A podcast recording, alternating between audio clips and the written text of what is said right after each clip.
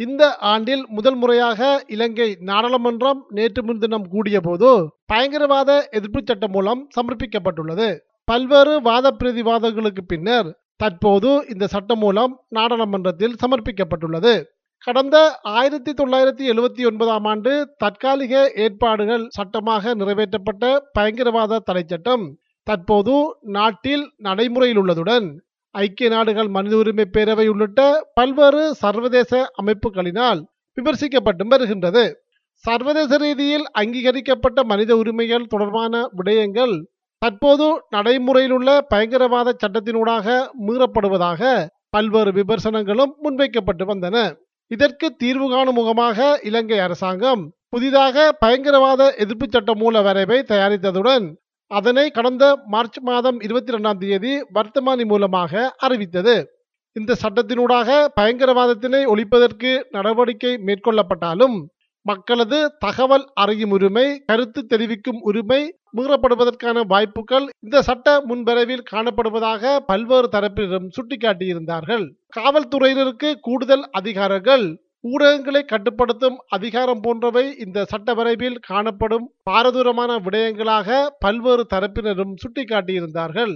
இதன் பின்னர் இந்த சட்டமூலம் திருத்தப்பட்டு கடந்த செப்டம்பர் மாதம் பதினைந்தாம் தேதி வர்த்தமானியில் பிரசுரிக்கப்பட்டது. இந்த சட்ட மூலத்தையே நீதியமைச்சர் தற்போது சமர்ப்பித்துள்ளார். இது தொடர்பில் நீதியமைச்சர் விஜயதாச ராஜபக்ச உரையாற்றுகையில் பவத்தின நீதியாத் எக்க மம தற்போதுள்ள சட்டத்தின்படி வாக்குமூலத்தின் அடிப்படையில் குற்றஞ்சாட்டப்பட்ட ஒருவர் குற்றவாளியாக மாற்றப்படும் நிலைமை நீக்கப்பட்டு இது தொடர்பான பொதுவான சாட்சி சட்டம் உருவாக்கப்பட்டுள்ளது. தற்போதுள்ள சட்டத்தின்படி தடுப்பு காவல் உத்தரவினை வழங்குவதற்கு பாதுகாப்பு அமைச்சின் செயலாளருக்கு அதிகாரம் இருக்கின்றது. இது ஒரு மாத காலத்திற்கு மட்டுமே. பின்னர் நீதிமன்ற செயற்பாடுகள் தொடரும். இது தொடர்பான கண்காணிப்புகளை மனித உரிமை ஆடைக்குழுவுக்கு காணப்படுகின்றது. பிரித்தானியாவில் பயங்கரவாதத்திற்கு காணப்படும் வரைவிலக்கணமே இந்த சட்டத்திலும் காணப்படுகின்றது என்று குறிப்பிட்டார். இந்த சட்டம் மூலம் சமர்ப்பிக்கப்பட்ட பின்னர் பல்வேறு கட்சிகளையும் சேர்ந்த நாடாளுமன்ற உறுப்பினர்கள் உரையாற்றினார்கள். தமிழ் தேசிய கூட்டமைப்பின் நாடாளுமன்ற உறுப்பினர் ஸ்ரீதரன் உரையாற்றுகையில் இவ்வாறு தெரிவித்தார். ஏற்கனவே இருந்த பயங்கரவாத தடை சட்டமும் இப்பொழுது இருக்கின்ற பயங்கரவாத எதிர்ப்பு சட்டமும் வடிவம் மாறி இருக்கிறதே தவிர அதற்குள்ள இருக்கின்ற அனைத்து விடயங்களும் திரும்பவும் இந்த நாட்டினுடைய மக்கள் மீது அப்பாவிகள் மீது பாயப் போகிறது என்பதற்கு இது கட்டியம் கூறுகின்ற ஒரு சங்கதியாகவே இந்த சபையிலே சமர்ப்பிக்கப்பட்டிருக்கின்றது. நாற்பத்தி நாலு வருஷங்கள் ஒரு சட்டம் இருந்து இவ்வளவு பெரிய கொடூரமான முடிவுகளை எடுத்திருக்கிறது என்றால் இந்த நாட்டினுடைய அபிவிருத்தியில் இந்த சட்டம் என்ன செய்திருக்கிறது? இந்த சட்டத்தினூடாக இந்த நாடு எவ்வளவு தூரம் குட்டிச்சுவராக போயிருக்கிறது? இங்கு ஜேவிபியின் நாடாளுமன்ற உறுப்பினர் விஜித கேரத் உரையாற்றுகையில் இந்த அழுக்கு அரசியல் கலாச்சாரத்தில் பயங்கரவாதத்தை ஒடுக்குவதற்கு நமது அரசியல் கலாச்சாரம் உண்மையில் பயன்படவில்லை. உண்மையில் எதிர் அரசியல் கருத்துக்களை அடக்குவதற்கே பயன்படுகின்றது என்று குறிப்பிட்டார். இது தவிரவும் கடந்த நாட்களில் அதிகம் பேசப்பட்ட முக்கிய செய்தியாக இந்த செய்தி காணப்படுகின்றது. மலையக மக்கள் இலங்கைக்கு அழைத்து வரப்பட்டு கடந்த ஆண்டுடன் இருநூறு வருடங்கள் நிறைவடைந்துள்ளது. இருந்த போதிலும் அந்த மக்கள் சமூகம் அடிப்படை வசதிகள் பொருளாதாரம் போன்ற விடயங்களில் இன்னும் முழுமை பெறாத நிலையிலேயே வாழ்ந்து வருகின்றார்கள். இருப்பிடம் அத்தியாவசிய தேவைகள் கூட சரிவர கிடைக்காத நிலையில் வாழும் அம்மக்களுக்கு உழைப்புக்கு ஏற்ற ஊதியம் கிடைக்கவில்லை என்பது மிகப்பெரிய பிரச்சனையாக காணப்படுகின்றது. இலங்கையில் அண்மையில் ஏற்பட்ட பொருளாதார நெருக்கடிகள் காரணமாக அத்தியாவசிய பொருட்கள் உள்ளிட்ட பல்வேறு பொருட்களின் விலைகளும் பல மடங்கு அதிகரித்துள்ள போதிலும் இன்னும் பெருந்தோட்டங்களில் பணியாற்றும் பணியாளர்களுக்கு தினசரி ஊதியம் ஆயிரம் ரூபாய் கூட பல தோட்டங்களில் கிடைக்காத நிலையே காணப்படுகின்றது. இலங்கைக்கு பெரும் பொருளாதாரத்தை ஈட்டித்தரும் மலையக மக்களின் ஊதியம் அதிகரிக்கப்பட வேண்டும் என்பது எல்லோரினதும் ஆவலாக உள்ளது.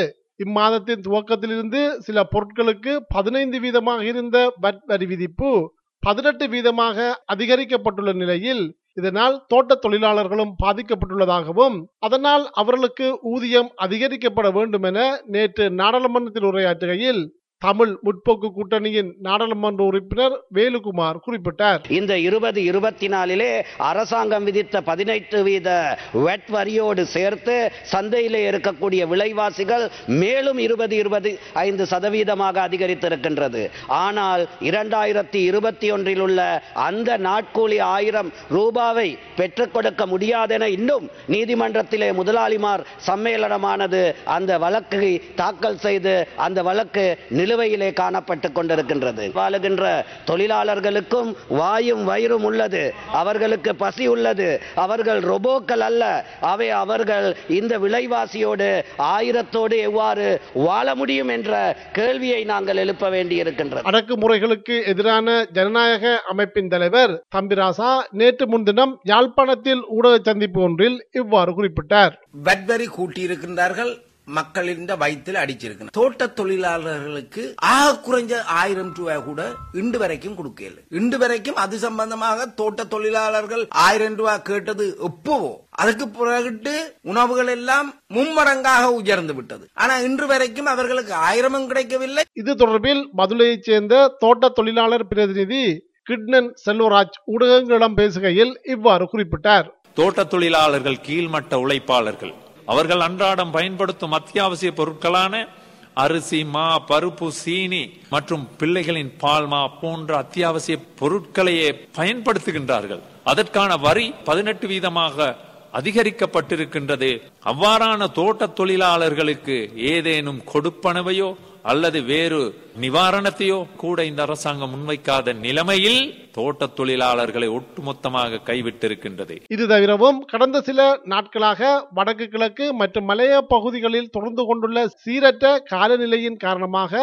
ஏற்பட்டுள்ள வெள்ளம் மண் சரிவு போன்ற அனர்த்தங்களினால் மக்களின் இயல்பு வாழ்க்கை பெரிதும் பாதிக்கப்பட்டிருக்கின்றது. குறிப்பாக கிழக்கு மாகாணம் இந்த வெள்ளத்தினால் மிக கடுமையாக பாதிக்கப்பட்டிருக்கின்றது.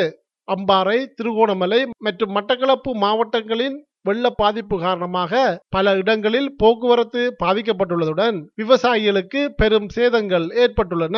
அறுவடைக்கு தயாரான நிலையில் காணப்பட்ட பல நூறு ஏக்கர் நெற்செய்கை இந்த வெள்ளத்தினால் பாதிக்கப்பட்டுள்ளது.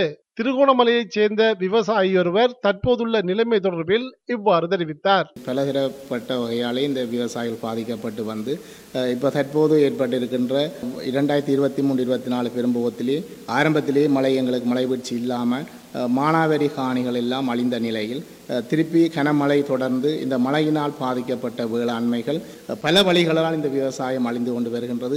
உண்மையில் தொண்ணூறு விதமான விவசாயங்கள் அழிந்த வண்ணமாக இருக்கின்றது. இந்த சூழலிலே விவசாயிகளுக்கு இதுக்கான நஷ்டஈடுகள் வழங்குவதற்கு காப்புறுதி நிறுவனங்கள் தங்களுக்கான காப்புறுதிகளை செலுத்தினால் மாத்திரமே இந்த இதற்கான இழப்பீடுகளை வழங்குவது வழக்கம். இழப்பீடுகளை வழங்குவதற்கு இந்த அரசாங்கம் முன்வர வேண்டும். எல்லா வழிகளிலுமே இந்த அரசாங்கத்தினால் எங்களுடைய விவசாயிகள் நசுக்கப்பட்டு வருகிறார்கள்.